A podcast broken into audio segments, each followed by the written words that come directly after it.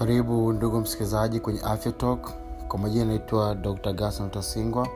Katika siku ya leo napenda nizungumze kuhusu tatizo la kujifungua watoto wenye mgongo wazi na vichwa vikubwa. Uh, tatizo hili limekuwa likikuwa kwa kasi uh, hapa nchini ambako idadi kadhaa ya watoto wachanga wanaozaliwa wanakuwa na matatizo ya mgongo kuwa wazi ama kuwa na vichwa vikubwa ni tatizo ambalo linaweza kabisa kuzuilika na ni tatizo ambalo uh, kwa juma linahitaji kuwa na elimu jamii iweze kujua nini cha kufanya hususan uh, wanawake au mabinti ambao wanatazamia kuwa wajawazito na wale ambao ni wajawazito ambako kwa elimu hii itawasaidia sana kuweza kujikinga au na hii hatari ya kupata kujifungua watoto wenye matatizo haya ya kuwa na mgongo wazi ama kuwa na vichwa vikubwa. Uh, kwanza kabisa kabla sijaendelea nipende tu kukaribisha na kukueleza kwamba afya talk ni kipindi ambacho kinazungumza mambo mbalimbali mbali ya afya uh, ikiwa na lengo la kuelimisha jamii. Hivyo basi usite kutufuatilia kupitia podcast mbalimbali mbali, apple podcast google podcast spotify anchor fm na sehemu nyingine kadhalika na kadhalika. Kwa hiyo katika podcast yako wewe tafuta tu pale afya talk na utaweza kusikiliza vipindi hivi. Pia unaweza kutufuatia katika mitandao ya kijamii afya talk tz kwenye instagram na twitter. Au pia ukafuatilia akaunti yangu binafsi at daktari mtarii pale kwenye facebook twitter pamoja na instagram. Uh, moja kwa moja bila kupoteza muda uh, nianza kuzungumza matatizo haya. Kitaalam matatizo haya kwa ujumla tunaita ni defects. Sasa hizi neural tube defect ziko nyingi sana ziko mbalimbali. Lakini hujumuisha matatizo ya watoto kuwa na vichwa vikubwa pamoja na sehemu za mgongo. Eza katikati ya mgongo au chini karibu na kiuno panakuwa pana welzi ambako uh, tunasema uh, ule uti wa mgongo unaweza ukatoka nje au ukatoka pamoja na zile uh, maji yake yale pakajenga kitu kwa nje na kadhalika. Au nyingine sio kabisa ikawa na kama kidimpo pale. Kwa hiyo yako mambo mengi sana lakini uh, kuelezea tutaweza kifupi sana ila kwa ujuma inafahamika kama defect. Sasa uhusiano mkubwa sana uh, upo katika aina ya vyakula na hapa tunazungumzia mtu ambaye anatazamia kuwa mja mzito ambaye anakosa vitamini b uh, tisa yani vitamini d namba tisa na namba kumi na mbili ambavyo huwa tunaita folate uh, kuna uhusiano mkubwa kati ya watu wanaokosa madini au vitubisho hivi vitamini hivi kupata watoto wenye matatizo haya mgongo wazi na vichwa vikubwa. Hivyo suluhisho ni kuhakikisha kwamba mtu anayetazamia kuwa mja mzito unasema kwamba kama unajaribu kuwa mja mzito walau miezi miwili uh, au miezi mitatu kabla uwe unameza vidonge vya ziada hususan kama upo kwenye umri mkubwa kuanzia miaka 35 na kadhalika. Na hata kama ni binti mdogo pia ni vyema ukatumia vidonge hivi vya folic na vinauzwa ukienda tu mtaalamu wa afya hospitali pale unaweza kushauriwa na kuanzishiwa. Unakuwa unameza kidonge kimoja kila siku. Vitasaidia sana na hata ukiwa mja mzito uh, katika zile miezi miwili ya mwanzo uh, mpaka miezi mitatu pale katika wiki ya nane ya ujauzito mpaka wiki ya kumi na mbili ambako mwili wa kiumbe kiko tumboni mtoto yule kinakuwa kinajiunga na kuweka vile viungo mbalimbali. Unahitaji sana uh, kuwa na hivi vitamini b hizi sasa njia mojawapo kupunguza au kuondoa kutopata watoto wa mgonjwa wenye mgongo wazi au vichwa vikubwa ni kupata folate. Viko vyakula mbalimbali ambavyo uh, vina kiwango kikubwa cha folate katika njia asili. Tunazungumzia hasa saa mboga za majani hususan spinach sukuma wiki na kadhalika. Hizi ni mboga ambazo unaweza ukatumia lakini pia ukatumia uh, vyakula mbalimbali vyenye protini kama mayai maziwa uh, pia samaki wale uh, samaki wa, wa maji ya samaki wa baharini pia. Uh, sio wabaya sana. Kwahiyo hivi ni vyakula mbalimbali tu ambavyo vinaweza vikawa vina vinakupa kiwango hiko cha folate lakini haitatosha. Pia unaweza kuongeza kwa kutumia njia za kitabibu kwa kumeza vidonge hivyo ambavyo ni lazima kwanza ushauriwe na mtaalamu wa afya.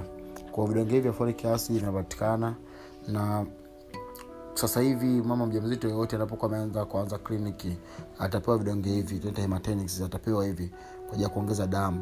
Sasa viko ambavyo vimeunganishwa uh, ferrous sulfate ambayo inaongeza damu uh, pamoja na folic acid vinaitwa fefo. Au hata vile ferroton pia vinasaidia vinakuwa vimeungana. Kwa hiyo kwa yule ambaye atakiwa kuwa mjamzito ndo mjamzito mgundulika uh, ndo umeanza hiyo kliniki kama moja wazito mapema kabisa walau tunashauri pindi, tu unapojiona au unapojisi mjamzito ukaanza kliniki ukienda kwa wataalamu wa afya watakushauri na watakupatia vidonge hivi kwa hiyo hii ni njia ambayo ime, imethibitishwa sana pamoja na mashirika mbalimbali likiwepo shirika la afya duniani katika kupunguza uwezekano wa kujifungua mtoto mtoto mwenye tatizo la mgongo wazi au tatizo la la kuwa na kichwa kikubwa. Vitu vingine vya kuviangalia um, ambavyo kwa afya mama mja mzito ni kuangalia magonjwa uh, ambayo mtu anakuwa nayo kwa mfano magonjwa ya kisukari kwa mtu mwenye kisukari kabla kuwa mja mzito anashauriwa sana kuhakikisha kwamba kisukari chake anafuata masharti yale aliyopewa anameza dawa zake vizuri ili kuhakikisha kwamba afya yake mwenyewe mja mzito inakuwa ni bora pamoja na afya ya yule mtarajiwa. Kunapokuwa kuna afya bora na mtarajiwa inakuwa tumboni hata kukua kule tumboni kujiunga kwa viungo kunakuwa ni bora. Tofauti na yule ambaye anakuwa afuati hizi uh, taratibu za kiafya na mwisho wa siku mtoto wake kwa bahati mbaya anaweza pia hata akajifungua kabla ya muda au bahati mbaya akafia tumboni au akapata hizi uh, mbalimbali kwamba akazaliwa labda na shida mbalimbali ya kuzaliwa nayo kutokana nayo mambo. Hii ni pamoja pia na wale wenye uzito kupita kiasi. Lakini pia kwa wale ambao wana historia ya familia yao kuzaa watoto wenye shida hizi pia ni kwa nchi ambazo zimeendelea sana waga wanafanyaga genetic screening wanaangalia zile vinasaba kwa hiyo ni vitu ambavyo bado hatujafikia sana kwa uwezo huo.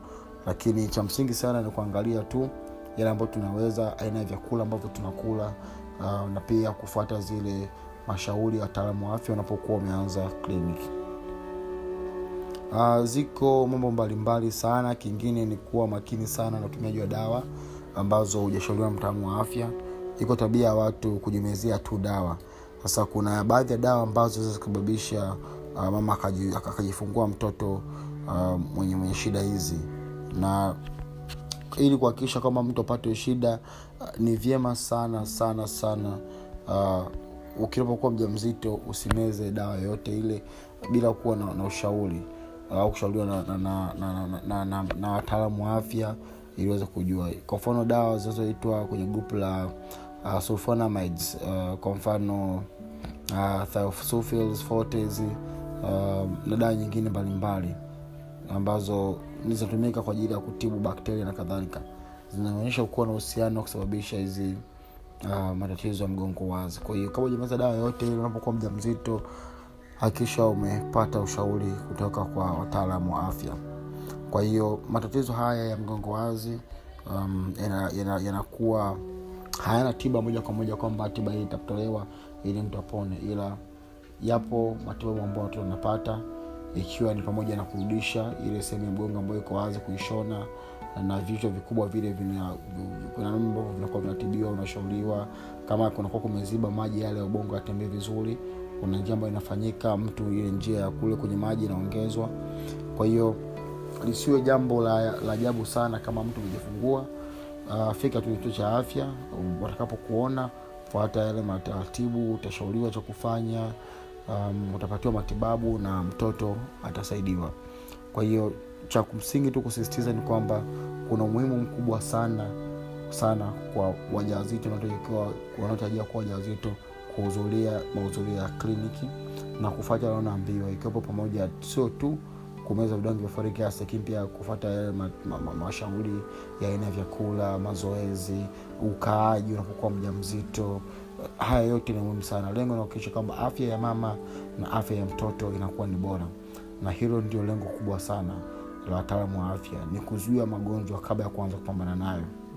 Kwa hiyo naamini kwa kunisikiliza leo umejifunza kitu unaweza ukasambaza uh, kipindi hiki na kuwashirikisha wengine wakaweza kujua haya mambo niendee tu kuwatoa kwa, kwa hasa kwamba unapokuwa mja mzito usisite kufika kwenye kituo cha afya usisite kufata uh, yale mahudhurio ya kliniki na pia wababa uh, tuwasindikize wenza wetu wake zetu katika mahudhurio ya kliniki. Ziko elimu ambazo pia zitatusaidia sisi na kuweza kuwasaidia wale tunawapenda. Napenda nikushukuru pia kwa kunisikiliza. Asante sana kwa kutenga muda wako kusikiliza afya talk katika siku hii ya leo endelea kutufuatilia mitandao ya kijamii at afya tz kwenye instagram na twitter lakini pia mi mwenyewe dr gason tasingwa kupitia at daktari mtarii kwenye instagram twitter pamoja na facebook. Mpaka wakati mwingine asante sana na kwaheri